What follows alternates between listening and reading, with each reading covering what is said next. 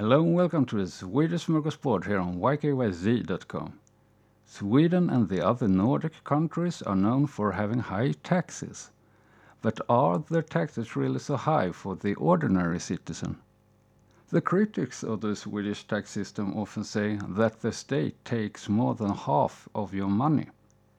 That's true if you have a high income, which about 15% of the Swedes have. The marginal tax rate for them is 56%. The average tax rate for the others is around 25 to 30%. As a Swede, I think paying taxes is a good thing, as I and other Swedes can see the result in, for example, the state paying health care and medications if the cost reach a certain level. The infrastructure of society is also in general up to date. The states also subsidize the education much more than in, for example, USA. That was all for this episode. I hope to see you around. Bye till then.